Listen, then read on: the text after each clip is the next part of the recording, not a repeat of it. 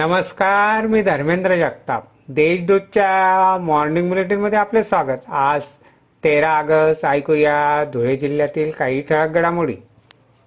नागपूर सुरत महामार्गावरील आनंदखेडे गावाच्या बसस्थानकाजवळ भरधाव बसच्या धडकेत दुचाकीस्वार गंभीर जखमी झाला.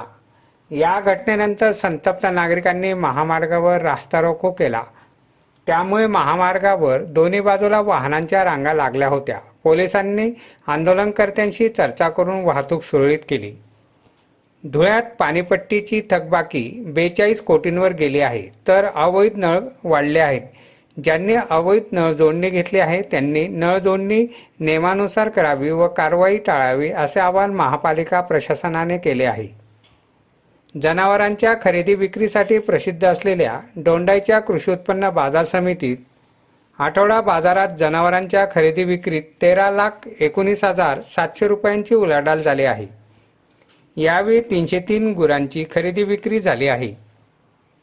स्वातंत्र्याच्या अमृत महोत्सवानिमित्त हर घर तिरंगा अभियानांतर्गत तेरा ते प पंधरा ऑगस्ट दरम्यान नागरिकांनी घरावर तिरंगा ध्वज फडकावून राष्ट्रीय उपक्रमात सहभागी व्हावे असे आवाहन महापालिकेतर्फे करण्यात आले आहे. माफक दरात तिरंगा ध्वज उपलब्ध आहे. जुनी पेन्शन लागू करावी या मागणीसह अन्य मागण्यांसाठी राज्य सरकारी कर्मचारी मध्यवर्ती संघटनेतर्फे चेतना दिनानिमित्त जिल्हा पशुसंवर्धन उपायुक्त कार्यालयाच्या कर्मचाऱ्यांनी निदर्शने केली.